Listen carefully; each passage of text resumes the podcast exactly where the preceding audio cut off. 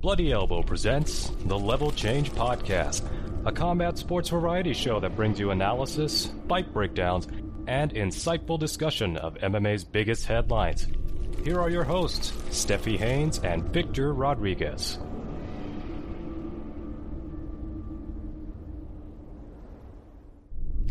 Welcome back, and thank you for listening to episode 205 of the Level Change Podcast.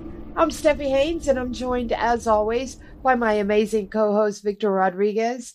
And today we'll be discussing Cain Velasquez finally making bail, Firas Zahabi's claims about Adesanya's suspicious gyno, the investigation into the nefarious betting activity swirling around a recent UFC card, and we'll be previewing select fights from UFC 281.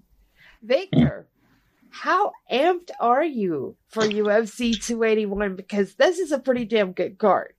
I am pretty amped. I am pretty amped, and I'm really more than anything. I think I'm more uh, I'm more excited about some of the fights on the undercard than I expected. Um, I kind of just took a quick look at it two days ago. I'm like, oh, that's right. They got this here. So it's good to see that a pay per view is getting that kind of, even though obviously it's not going to be the pay per view portion, right? But it's nice to see an event bolstered by fun bouts and potential um, what do you call it? You know, potential contenders, people that could maybe be moving up, and people that have made a bit of noise. I think it's actually pretty cool. It's good to see Andre Petroski and, and Wellington Turman. It's good to see Silvana Gomez Juarez. Uh, uh, it, it, it's good to see. Uh, uh um, oh goodness, uh, Sung Woo Choi. So it's it's nice. It's it's a good thing to see these these names kind of get uh, put together. They divisionally make sense from an action perspective. It's good. So yeah, I, I think this is has the makings of being a very memorable event. Indeed, there are a lot of fights, top heavy, of course, that matter there are a lot of very important fights in the division for title contention. And there's a lot of really fun fights on the other end. They made this card fun from top to bottom, but they also made it relevant. And that's that's the most important thing. So you really do feel like you're getting some meat when you pay your 80 bucks for this card. Oh Jesus, $80. Don't remind me. God. All right, so we are going to get into our first news story, and it's a great one. Cain Velasquez has finally been granted bail. Now, if you remember, back in February, Velasquez was in a prolonged vehicle chase in Santa Clara County and shot a guy that was actually not the person he was aiming for. There is an ongoing case against Harry Goularte. And Harry Goularte's stepfather, Paul Bender, was driving a truck that Cain Velasquez was chasing, and he fired his weapon into the truck, aiming for Harry Goularte, but he ended up injuring his stepfather instead. He shot him in the leg. Uh, it was a non life threatening wound. However, you know, Cain Velasquez went to jail for a variety of charges. Anyways, in those long eight months since he was put in jail, he has been denied bail on three separate occasions before this by presiding judge Shelyna Brown um, with Brown positing that given the uncontrolled and public nature of Velasquez's initial attack on Goularte, that he posed too significant a danger to both Goularte and the public to be released ahead of the trial. Now, in the two day pretrial hearing on November 7th and 8th, under Judge Arthur Bocanegra, it seems that the court has changed their tune. And so they granted him his release on a $1 million bond. And as terms of his release, he will be required to comply with GPS tracking and must maintain a distance of at least 300 yards from Harry Goularte and his parents, Patricia Goularte and Paul Bender. Velasquez will also be required to undergo CTE outpatient treatment since his lawyer, Mark Geragos, has argued that the condition may have possibly played a role in the former fighter's actions. And I quote Mr. Velasquez, I would not release you if I was not convinced that upon a release at this time, eight months later, you would be a danger to Harry Goularte primarily, Patricia Goularte, or Paul Bender, Judge Bocanegra told Velasquez in court. If you are as devoted a husband and father, I'm confident and have to believe you will not jeopardize anything that would take you away from your son, your daughter, your family. I hope you don't prove me wrong. Now, there's no word yet on when Velasquez's case will be brought to trial, but at least until then, it looks like the 40 year old former champion will get to await the courts back home and out of custody. And this is a good thing. I mean, we all know the the allegations and why Harry Goularte is in uh in another court case. He's involved in another court case. It's over, uh, I believe, uh, sexual abuse towards a minor or sexual assault towards a minor. And I believe that one of the children that he's accused of assaulting is a relative of Cain Velasquez. So, I mean, was he right in doing this? No, obviously, we do not take the law into our own hands. Um, will a lot of parents empathize and sympathize with him? Of course they will. I'm just glad to see him get out. You know, I, I, I don't feel that he's a flight risk, and obviously the courts have determined that as well. Victor, your thoughts? Okay, here's what's happening right now. All right. This whole case has personally made me really sad, you know, more than anything for the victim in this situation, whom, you know, I, I, guess I guess the way that a lot of people are looking at this is what's good for the goose is good for the gander, right? I mean, if the person who committed this crime that set Cain on to these acts, then I suppose it's only fair for Cain to be eligible for bail as well in turn, and that he be allowed to at least spend some time with his family. And he's not out of the woods yet. Bail does not equate freedom in an unconditional manner. I think that the terms that they stipulated in terms of being, you know, the, the restraining order, if you want to consider it that, the, the distance that he is to um, to have from uh, Goularte. I think that's more than fair and reasonable. He's got no incentive and gains nothing by trying to get another crack at the guy. Uh, being monitored, well, it is a problem, but you do have the trade off of, I don't know, being home, being a dad to your kids, being a husband to your wife, not having to deal with all this other stuff. You know, it, it, it's not like I don't feel that they, that anything terribly unreasonable has been asked of him, and I suspect that it has to do with a combination of situations involving who he's represented by, a guy who's uh, been a lawyer for many superstars, who knows the California legal system in and out, and who's been effective in getting some pretty heinous people out of some bad situations. I suspect that when it comes to someone who is not heinous, as Cain has demonstrated himself to be, that it would probably be fairly uh, simpler for him to accomplish something that would make things a little um, a little more amenable. Um, there is still a potential that Cain will do time. He very well might, and I, I really think that this is something I've been noticing since the beginning. People just be like, "No, free him, get him out of there immediately." That's right away. No, folks. I know that if you're listening to this and you're you, are you are familiar with us and you know how we do things and, and have more or less what sort of leanings we have in certain situations from a moral and ethical uh, moral and ethical perspective, you kind of have an idea that, you know, yeah, look, uh, this this was a terrible thing that happened, but legally, legally, what Cain did, man, that's a problem. Yeah. You you went on a high speed chase. You went and took shots at another vehicle. You rammed that vehicle multiple times.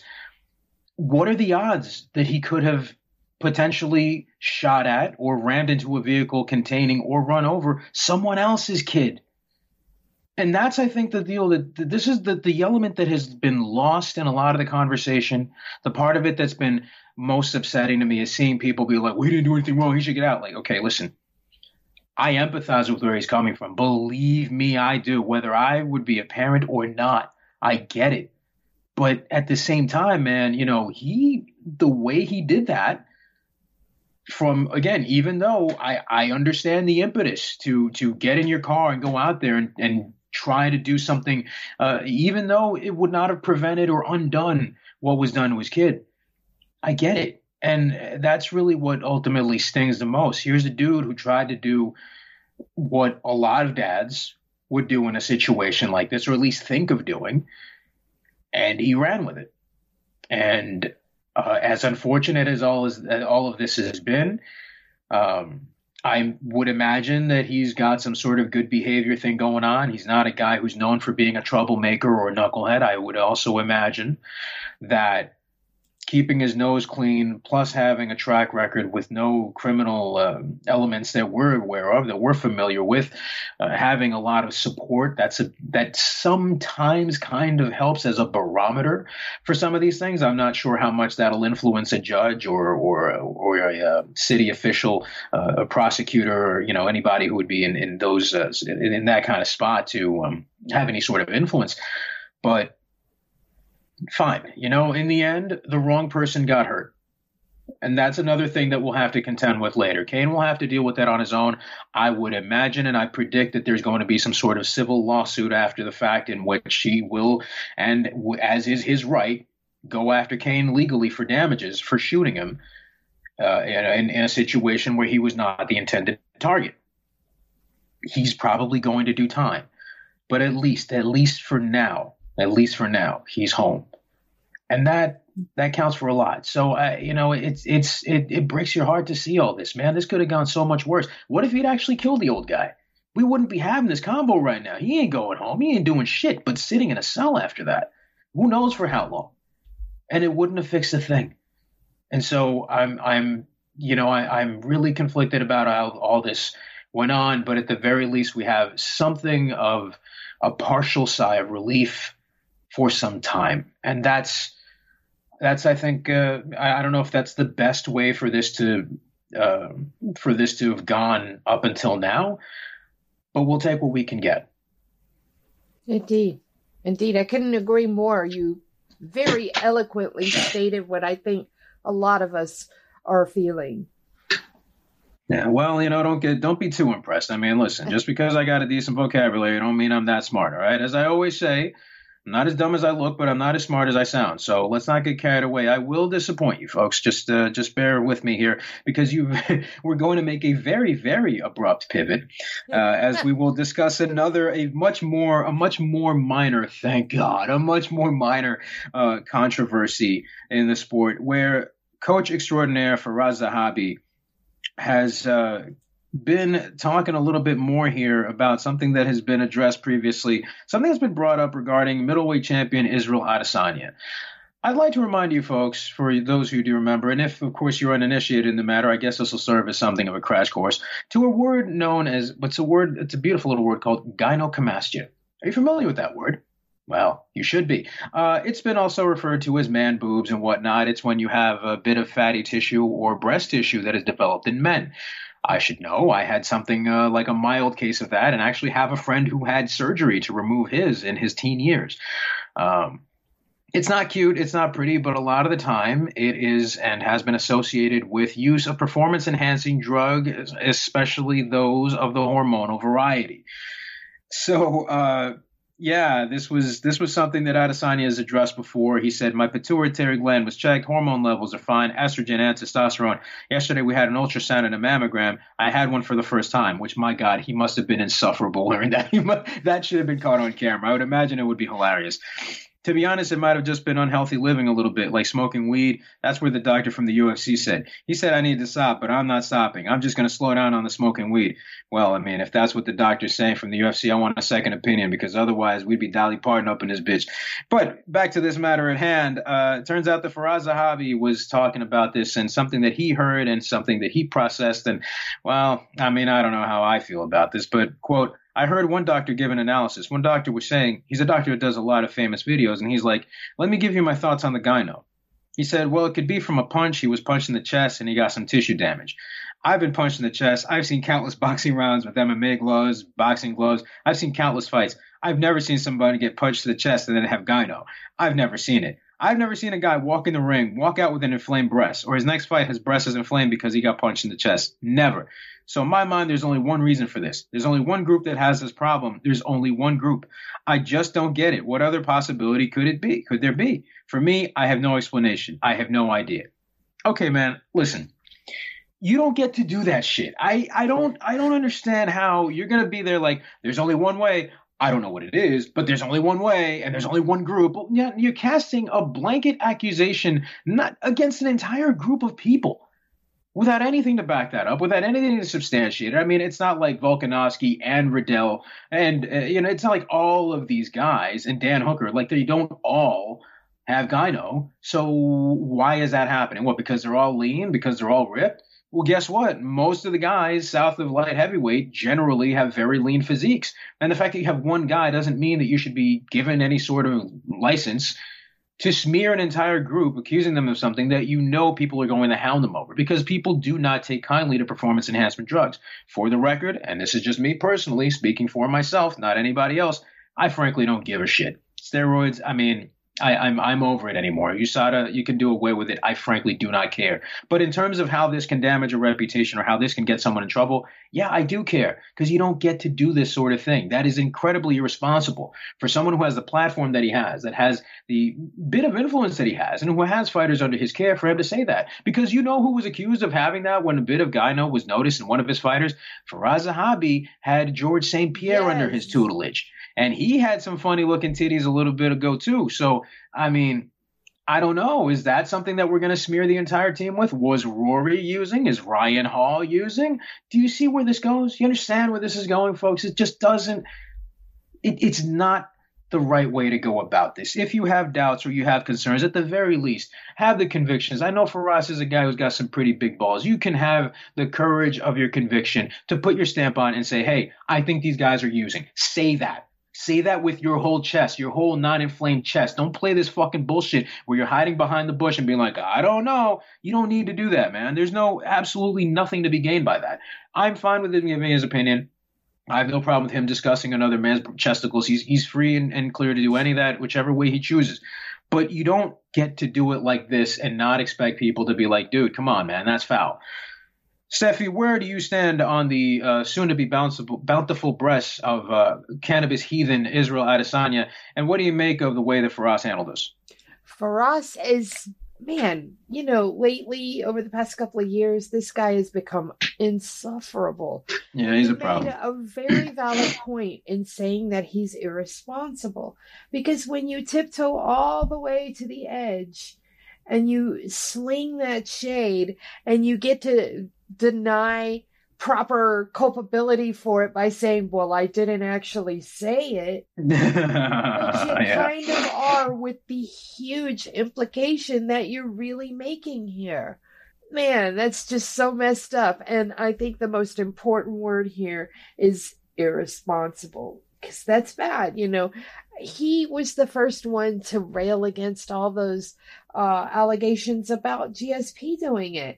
And I mean, the infamous nipple twist. That was how they explained it away. I mean, they had their own wild explanations to go along with the GSP suspicious gyno. But he seems to conveniently forget that when he's slinging allegations against a guy. My God, th- does he train any middleweights right now that might be a threat to Israel Adesanya that we should be eyeballing? Or is he just out here th- casting this ugly shadow of doubt over Israel Adesanya just because he likes to hear himself talk?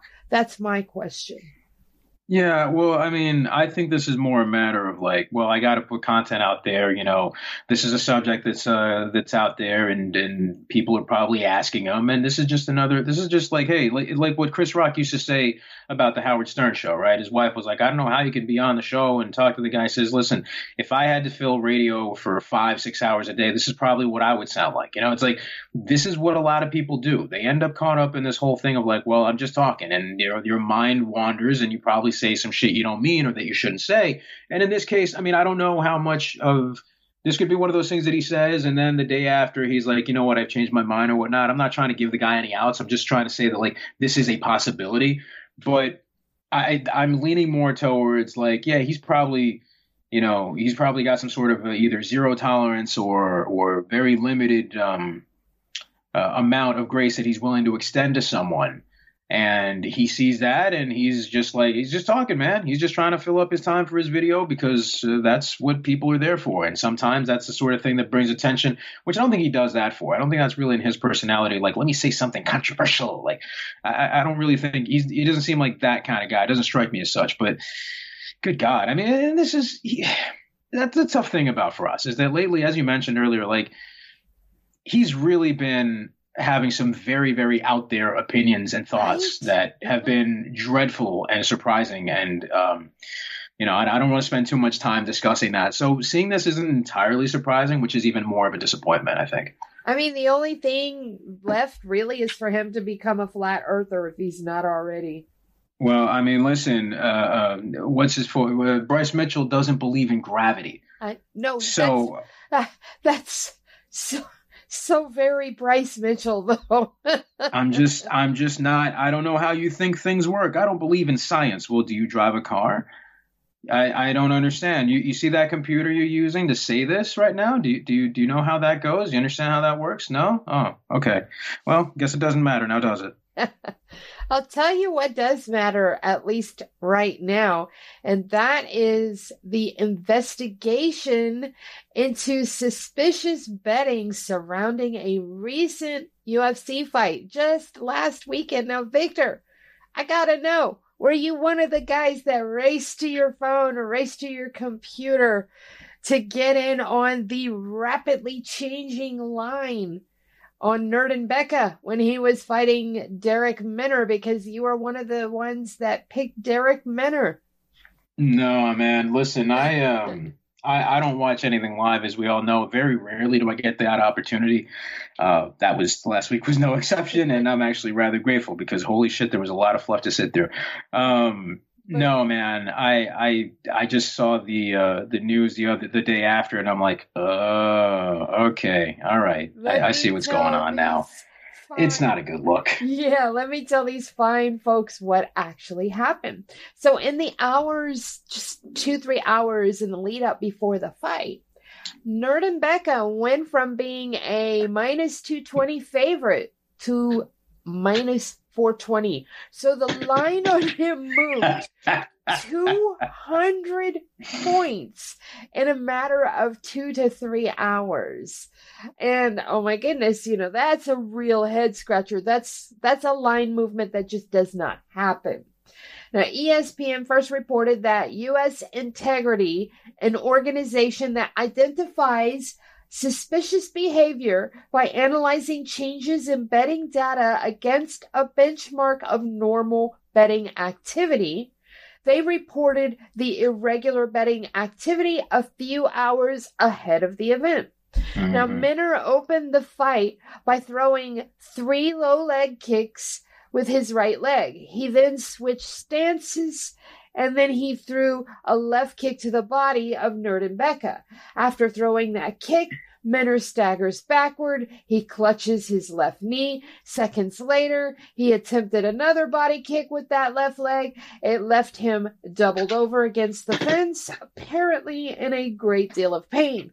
Becca, he being the opportunist that he is, he takes advantage of this injured guy and he finishes the fight with an onslaught of strikes at the one minute and seven mark of the first round. Referee Mark Smith waves off the fight. Minner goes, sits on his stool with his leg extended. Now, according to ESPN's report, not only did late money come in on Becca, but there was significant action on prop bets for the fight to end via knockout in the first round and under the and the under being uh, 2.5 rounds. So before Saturday's event, Becca had zero finishes in his three previous UFC outings. Oh, good for him. While there have been no reports as to what exactly that injury that Minner had sustained was, or who might have known enough about it to place bets against him, it has to be noted that Minner's coach, James Krause, Mm-hmm. hosts, hosts a gambling podcast and Mm-hmm. runs a Discord channel focused on betting on UFC fights. Now, after ESPN's report, the UFC offered this statement to you uh, to Yahoo Sports, and I quote: "Like many professional sports organizations, UFC works with an independent betting integrity service to monitor wagering activity on our events. Our betting integrity partner, Don Best Sports, a leading global supplier of real time betting data for North American sporting events, will conduct a thorough review of the facts and report its findings. At this time, we have no reason to believe either of the athletes involved in the bout or anyone associated with their teams behaved in an unethical or irresponsible manner. Now, unlike US Integrity, this other company, Mm-hmm. Don Best Sports offers paid, and I quote, guaranteed and non guaranteed betting picks on several sports. Now, they don't provide UFC picks, but I'm going to say yet. Because the UFC seems to have not a whole heck of a lot of integrity, but it is not lost on me that the their betting integrity uh, partner offers paid, guaranteed, and non-guaranteed betting picks on, picks on other sports. I just that made me laugh. I'm sorry.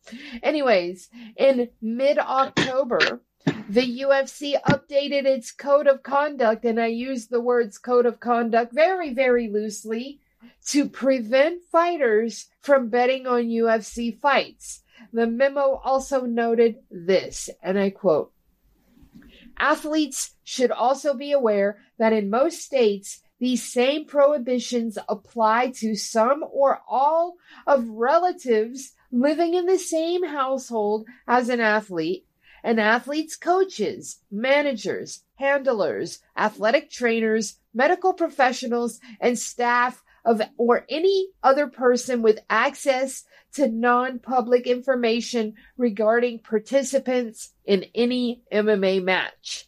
Now, as a way to compare movement of betting lines on fight day, the second most significant change for the UFC Vegas 64 fight, fight card was in the Miranda Maverick versus Shana Young fight.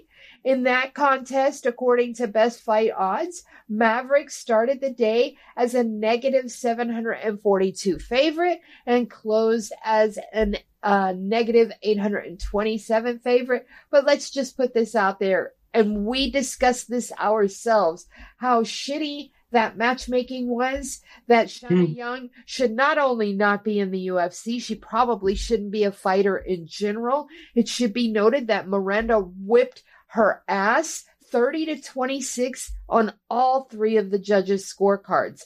Everyone knew as soon as the match was made how it was going to go, and it went exactly that way. So, by citing that particular stat, in my opinion, is ridiculous because we all knew it the second they made the fight. You know what, man? I'm still wondering.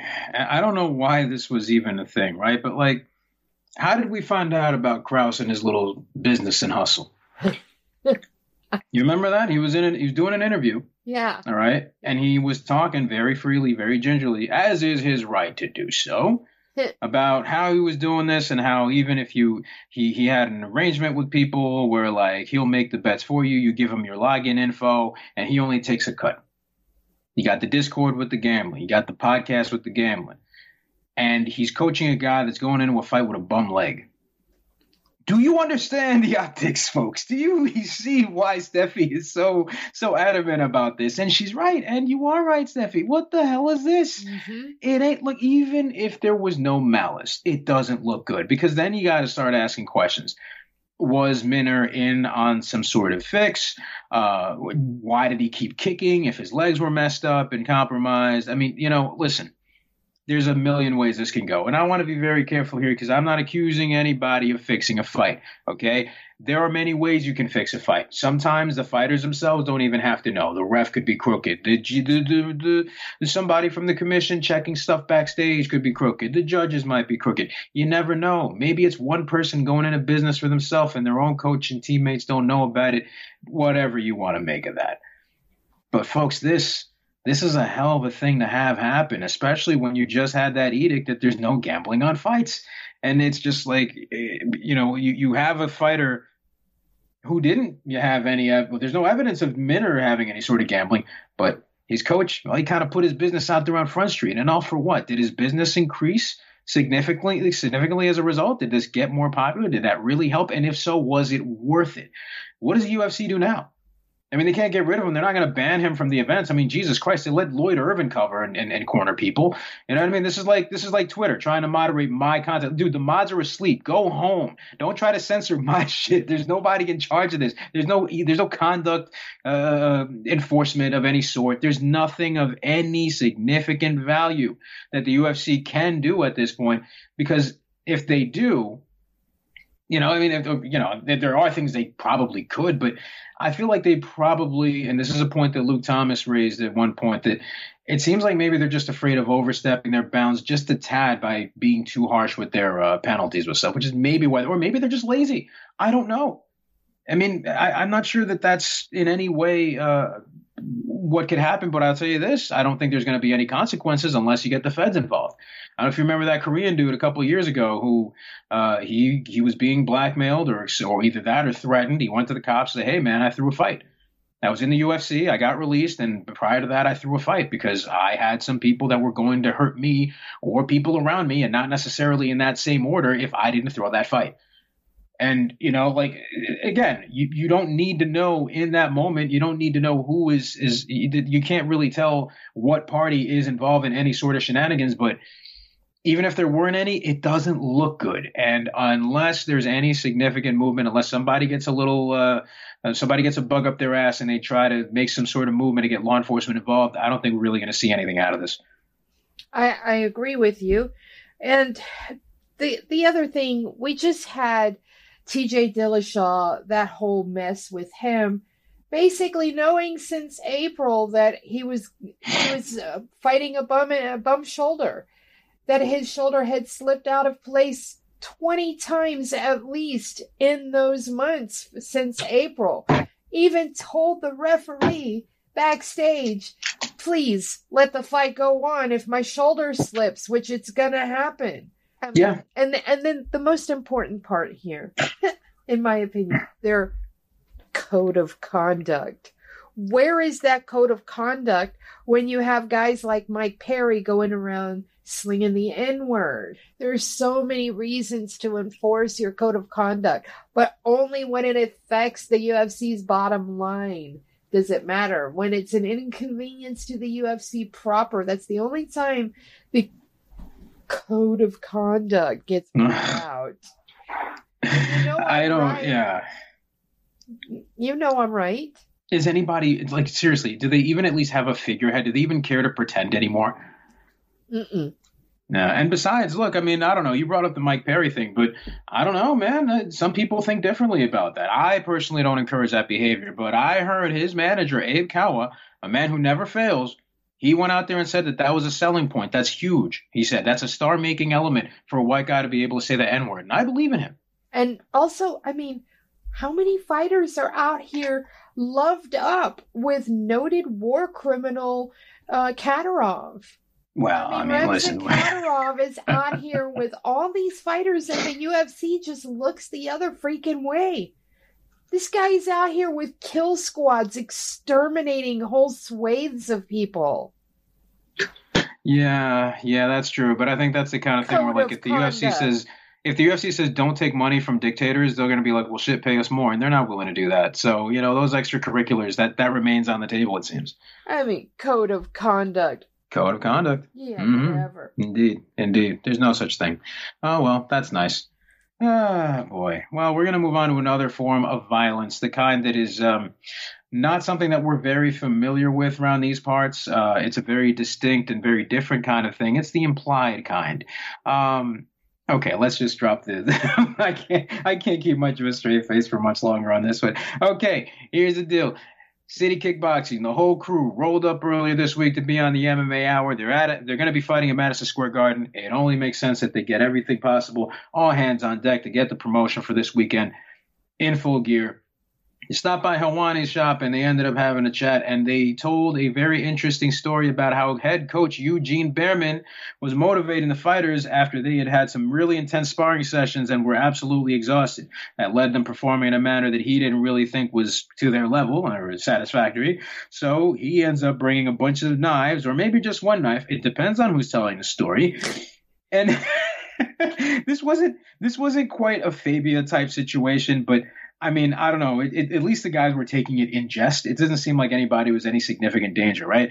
Adesanya says he's just a fucking weirdo. You know, he's like, it, it was it was not even like a big um, thing here with that. And then he went on to say, I'm going to train a city kickboxing forever, no matter how many times Eugene screams at me and does these sort of things. It's what separates us. So he's able to push us and prod us and break us down emotionally because there's no back door. There's no leaving. We're in it for the long haul. I'm sorry, that was actually Dan Hooker that had said that. Brad Riddell, who's also on this card, he said this.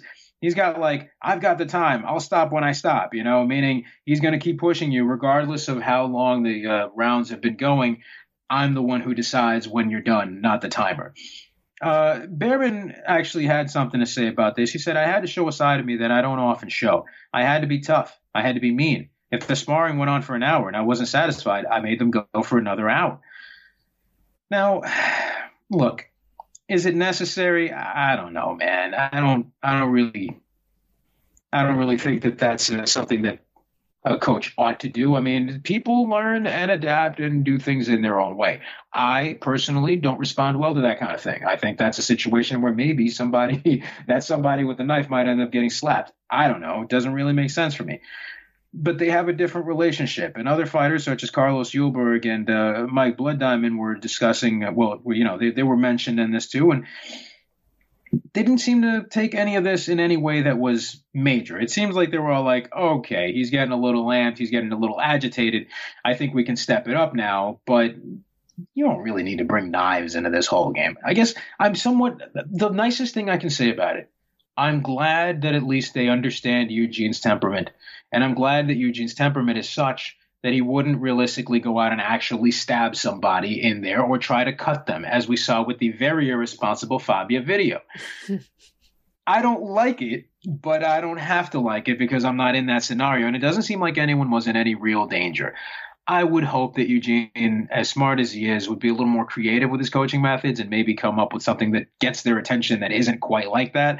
I don't know what that would be. I'm not a coach. I'm not in. I don't know the fighters the way he does. I don't know what makes them tick the way he does. And he clearly has a very great rapport and a very, uh, uh, very deep understanding of how they function and how they get motivated and how to really grab their attention and make things work. But is this really it though, man? Like I'm not really, I'm not really feeling it. And even Bareman uh, ended up saying some things in the end that I felt were actually, I mean, this is kind of important. He said the boys, they weren't happy. They didn't like the way they were being treated. You could just tell. But also, we're emotional about that. If you're not happy, then that's your fault because you're not performing to the utmost of your ability, to the ability that we think you can perform. That's your fault. That's not our fault. We're doing everything we can because that's what we do as coaches. We put everything into these guys. They have to do their part. They have to come into the gym and perform at 98%, 95%. They have to perform at 100 every time. That's the expectation, and we push, push them to the utmost limit and it got the desired result. You know what, man? Uh, I I don't know. I can't really go too hard on this because, like I said, no one's getting hurt. Everything seems to be fine. The guys kind of took it in jest. And whatever the hell is going on with Bareman and his coaching methods and his style, it's working, man. It's been working. I mean, even the guys that haven't been on winning streaks lately, they've been performing at a, at a very elite level. So, um, you can't really fault him for that. The guy's got two champions in a stable, a couple of up and coming prospects, and some very, very tough guys that are stuck in the middle. I don't really see how you can look at this guy and say that his track record doesn't warrant some form of respect and, and, you know, that there is something, in fact, going very, very right and very proper with the way that he's running a ship. I would prefer there not be any knives, but I don't know, Stephie. Tell me, what do you think about this whole situation? And I mean, do, do you think he's going to keep doing this? Yeah, I do. It's so weird. Um, there, there have been so many cases of weird coaching over the years. Who can forget watching BJ Penn underwater in a pool with bricks chained to him? Remember that? Or okay, whose idea was that? That well, I don't know if it was his or his coach, but I mean, they, there's so many weird things that we've watched these guys and gals do. I mean, they're still doing cryotherapy. I don't know that there's a benefit in going into a chamber that's in sub zero temperatures where you can only be in for like 30 seconds or 45 seconds and then coming out. I don't know that that rapid freeze is very beneficial to your muscles or any kind of recovery because there's not enough data on it, but people are so willing to do silly things like that. Um, I mean, I think it all stems from uh, the the great martial arts movies that we grew up with. Who can forget kicking bamboo poles with your shins to build up your shins? Yes, I know there is some some um, some data that supports that, but the point yeah, I'm making bang, yeah. is going to the extremes for your craft. And I think Bareman very much embraces that but what stands out to me most is Izzy's comments. I will never train anyone else anywhere else. I do not care. He inspires blind devotion like that from um, one of the pound for pound guys. Uh, he inspires that same devotion from the pound for pound guy in Volkanovski. I mean, they are all in it for the long haul. They're lifers with him. So they must have that blind faith and devotion in him because something is working. I don't know, and I'm I'm not a subscriber to extreme stuff like that, but clearly they are. And that's yeah. what counts, I think, is that belief in him. Yeah, I think I think it, it, it, I should note here. It doesn't seem like this is a usual thing. Yeah, it does seem like this is just merely like this was a very very massive exemption uh, exception to how they usually do things at city kickboxing. You know, and I I've, I've been singing this man's praises for a while, so I don't want to make it seem like this is not like me dumping on him or the crew or anything like that. I think actually we've both been quite generous in in the manner in which we discuss this matter. Um, I it, it's just like, dude, really, you don't need to bring knives into this. And I'm glad that we live in an era where, like, as you mentioned, right, the kicking the banana tree for calcification of the bone and all that. Like, a lot of that stuff's been phased out. A lot of that stuff's gone the way of the dodo for good reason, right? Like the the stories that you'd hear about the guys at Chute Boxe trying to knock each other out for for, for funsies, or the stories about the grueling intensity of the training that was going on at places like the Lions Den or Miletich Systems. Like, people don't need to do a lot of that stuff. All you're gonna do is flame out even faster and harder. It doesn't need to have have that that um, that that weird, you know, this almost psychotic uh, uh, level of intensity. We don't need to do that in order for you to produce extraordinary results. And well, I mean, you know, look, it's I think it's a fun curio. And again, I'm I'm just glad nobody. This was a situation where anyone seemed to have been even close to getting hurt, but. Goddamn, bro, shit, do something else. Have like bring in some dude in like a giant chicken suit or something. I don't know. There's better ways for you to get their attention. Indeed. I'm glad you brought up the Miletich uh, camp because they were already phased out by the time a lot of these current fans uh, that are watching now, these very important current fans, uh, they don't know and they don't remember uh, what it was like when Miletich. Uh, when the Miletich guys were coming up, Robbie Lawler, Tim Sylvia, uh, Jens Pulver, and there's a very famous story about how bad they bullied Tim Sylvia for being mm. fat and being this big lumbering oaf and he wasn't very athletically gifted they built that man they built that machine mm. but they mm-hmm. built it by being mean and hateful and just awful to him. They crushed him and then they built him up from scratch. But the point there is that they crushed him down to nothing. And little Jens Pulver was the one that basically came to his rescue and was like, hey, man, we're, we're going too far here. Yeah. And, you know, the, you, you look at camps like uh, Blackzilians and their many iterations to now the com- what are they combat clubs? I can't even remember. Oh man, uh, where where do we begin with their names? You know, but, Kill but the, Cliff. Yeah, but the thing is, is that Henry Hooft is the, the the one factor that remains the same, and they have meat night. You know, where they go mm-hmm. hard in the paint no headgear, full on sparring, no headgear being the most important thing. It's a guarantee that that kind of hard sparring combined with actual fights where you're getting hit in the head, you're gonna en- endure some sort of brain damage, whether it be CTE or not. Getting hit in the head like that over a sustained period, a career maybe 10, 12 years, which is a typical career now. Even at the lower ends, they'll keep fighting on the regionals for 10, 12, 15, sometimes 20 years. Look at Arlovsky. Arlovsky has a 20 plus career. You start fading, you start disintegrating. So, anyways, this is a tangent that I've gone off on. So I'm going to rein it back in because we're going to talk about UFC 281. But first, let's take a look back at last week.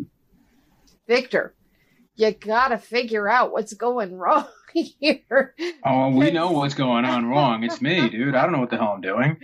Oh, because um, Mookie and I went three and two each for different reasons, and you went one and four. So is that bad? Yeah. Oh, okay. So Mookie and I picked Nuerdanbieke.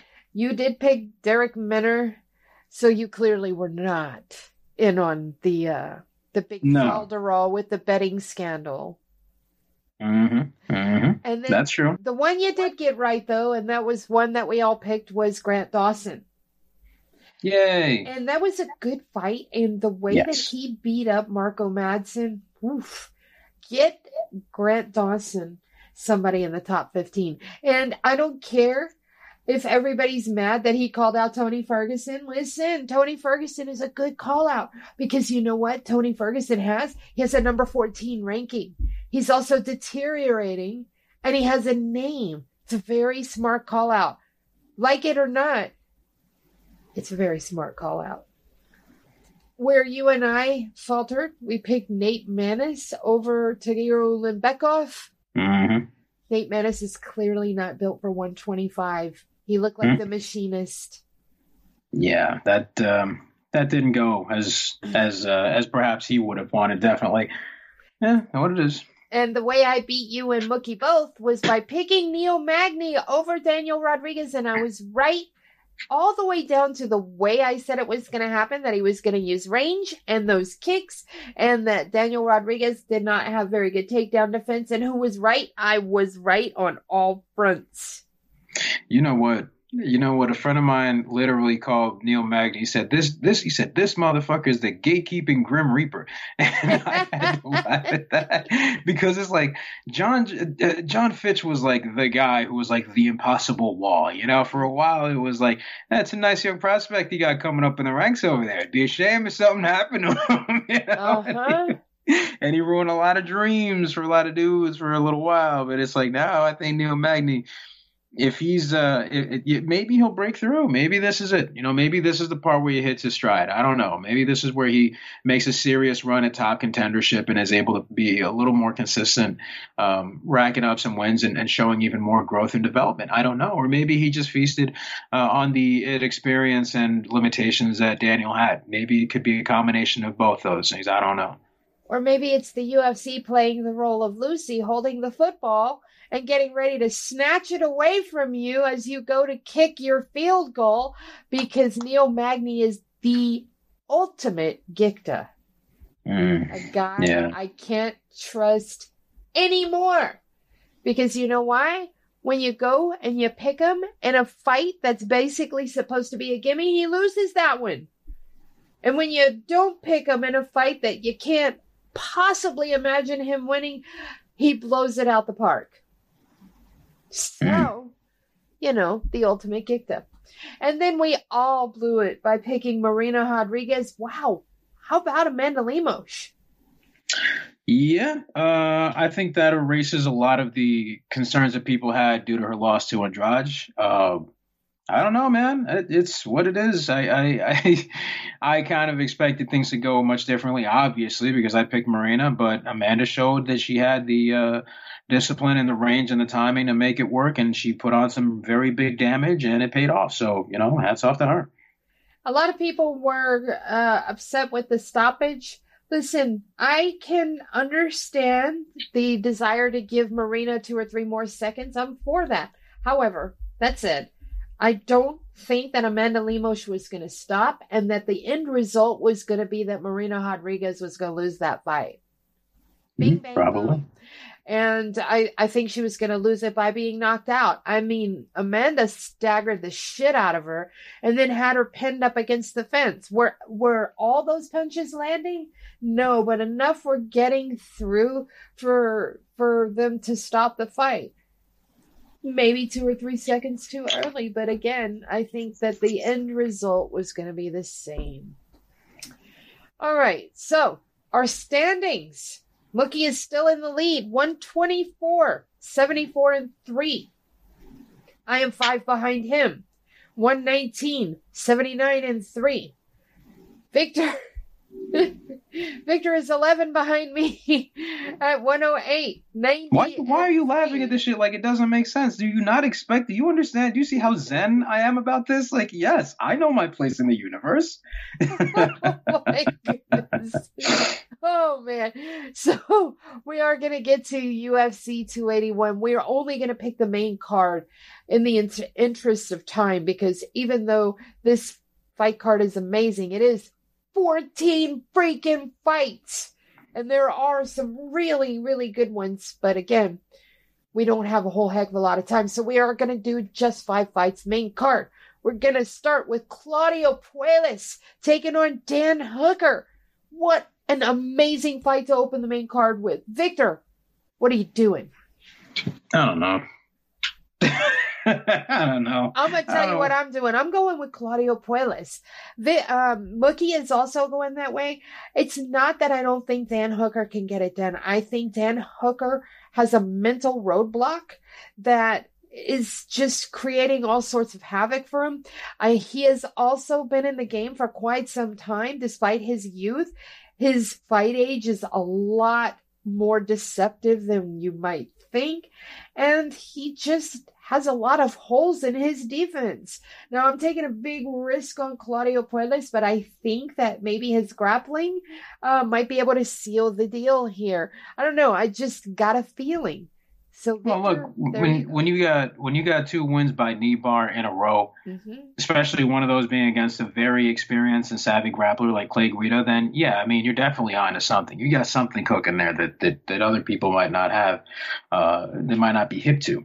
And Claudio is definitely an extraordinary talent. I'd like to see uh, really what his ceiling is because I don't think he's reached it yet.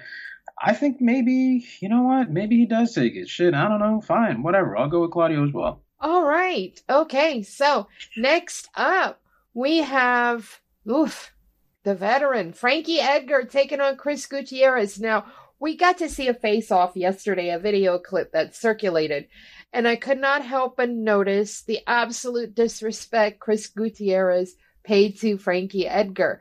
Frankie Edgar and him were talking shit to each other, and I mean, Gutierrez didn't even blink and it visibly frustrated Frankie. And the other thing I noticed was that Frankie had to restrain himself from tiptoeing because I saw him rocking back and forth from tiptoeing oh, to get up into Chris Gutierrez's face. I noticed another thing that the crowd pop that normally um, is there for Frankie was very, very diminished this time around because I think people already know the outcome of this fight. I am going to take Chris Gutierrez. Mookie is as well. I'm pretty sure my brother Victor is not going to put blind faith in Frankie Edgar. Hell no. We ain't even talking about this shit no more. Chris Gutierrez, next question. now we get to the fight. Oh, these last three fights are so good, but this one right here, very near and dear to my heart because I am the ultimate Dustin Poirier stand, the captain of the Diamond Stan wagon. He has taken on Michael Chandler. This is a dangerous fight for him. Michael Chandler is not in his prime, but you know what is always prime? His power. And he's got a lot of it. And he's got it in his feet too. But Dustin Poirier has excellent boxing and durability for days and days and days. And while Michael Chandler can take a licking and keep on ticking, I think Dustin Poirier maintains himself a lot better in the long haul and in the the outstretches of the fight in the fourth and fifth round. I think Dustin uh, has a much better semblance of being together and having some cardio left in him than Michael Chandler does. I think this goes to a grueling decision, but I think Dustin Poirier takes it. Mookie is also picking Dustin Poirier. Victor, give me your thoughts. I'm also conflicted on this one because the thing is, man, I've, I've kind of counted Chandler out a few times, and then I go back and I'm like, Jesus Christ! I mean, you know, I don't care about looking stupid. I mean, that's that's part of my brand, but at the same time, it's like shit, I, I, how many times I'm going to get this wrong? You know, he keeps surprising me with some of his performances, and Dustin's not done. He's not shot. He can certainly stuff shots and all that, but what if Chandler ends up mixing his striking and his wrestling so effectively that he ends up taking him down a bunch, and uh, you know, either that or just just trying to wear Poirier down to the point where, you know, it just it just becomes uh, overwhelming.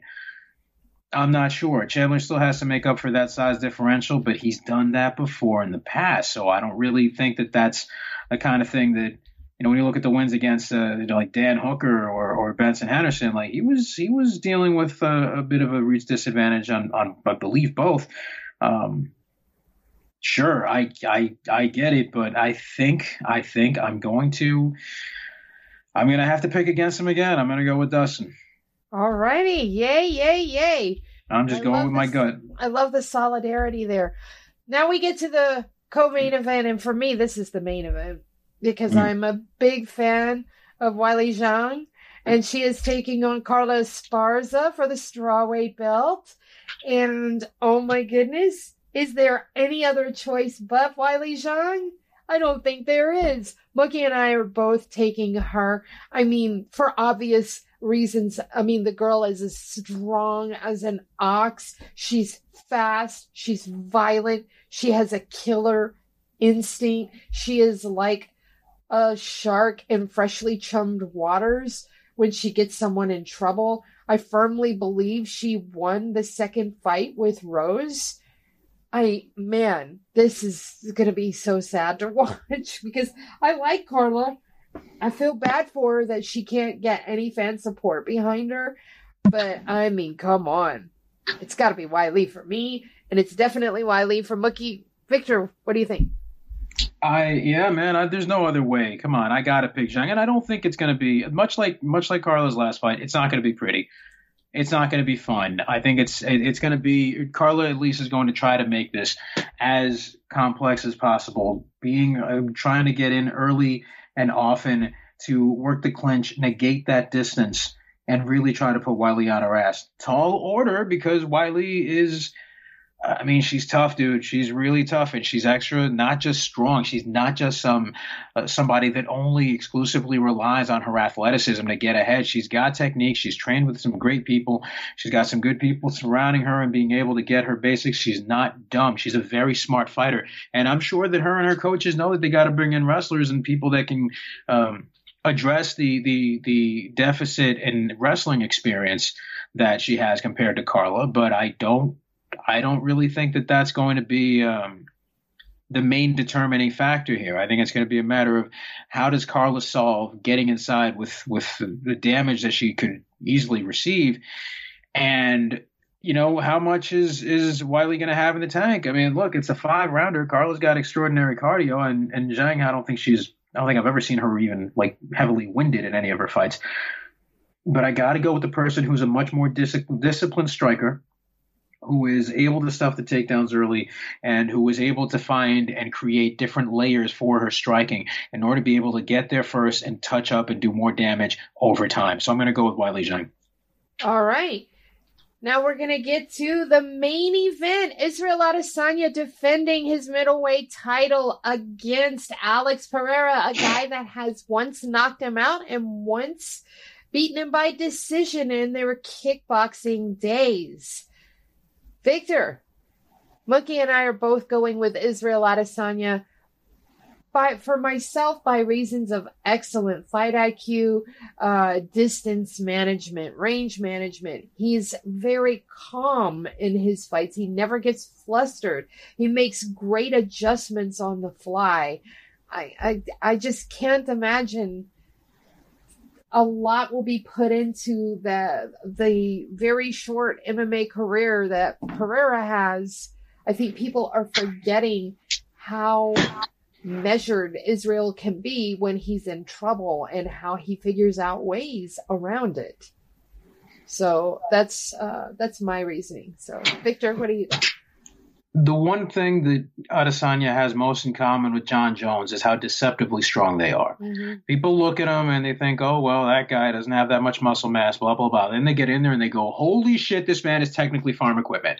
Like, that is the kind of thing that is the kind of thing that you kind of look at and you go, okay, well, there's one thing against Pereira, right? Second, this is an MMA fight. I don't care what happened in those kickboxing matches because this is going to be that you have the added dimension. And have we seen Pereira working on the ground? I don't really know.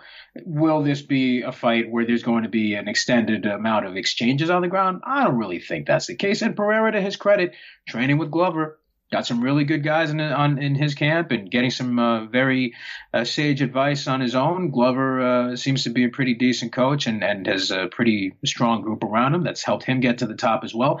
So uh, that's that's fine. But you know what? Let's revisit those kickboxing fights for a minute because everyone keeps talking about that knockout and.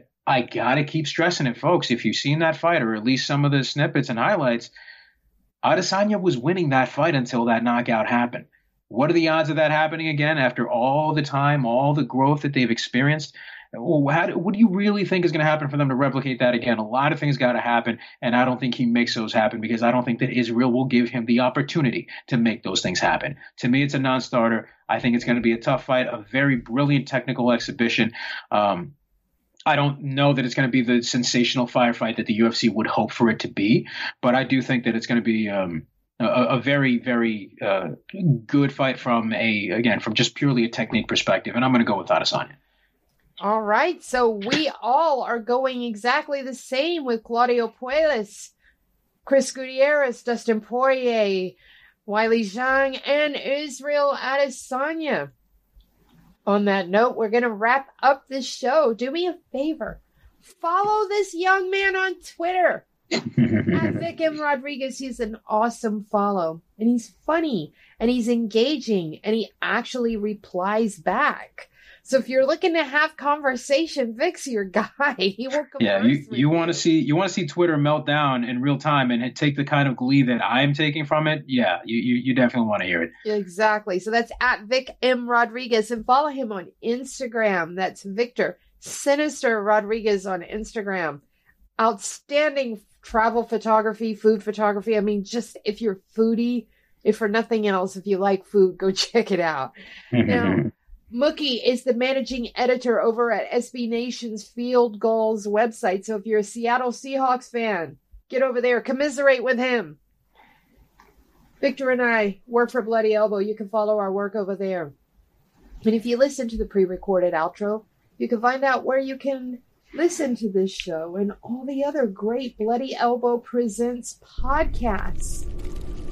So until next time, please stay safe. Thank you for tuning in to this Bloody Elbow Presents production. To check out more of our content, subscribe to our YouTube channel, which is titled Bloody Elbow Presents. We're also on SoundCloud, Apple Podcasts, iHeartRadio, Stitcher, Spotify, TuneIn, Overcast, Player FM, and Amazon Music. Just search for Bloody Elbow Presents and you'll get brand new shows throughout the week, including Care Don't Care, the Level Change Podcast, the MMA Vivisection, the Sixth Round Post Fight Show, Sixth Round Retro, the MMA Depressed Us, Crooklyn's Corner, exclusive fighter interviews, show money, guest podcasts, the Hey Not the Face podcast, and radio style play by play for every UFC pay per view. Be sure to follow us on Twitter at Bloody Elbow, Facebook at facebook.com slash Bloody Elbow blog, and as always, on BloodyElbow.com.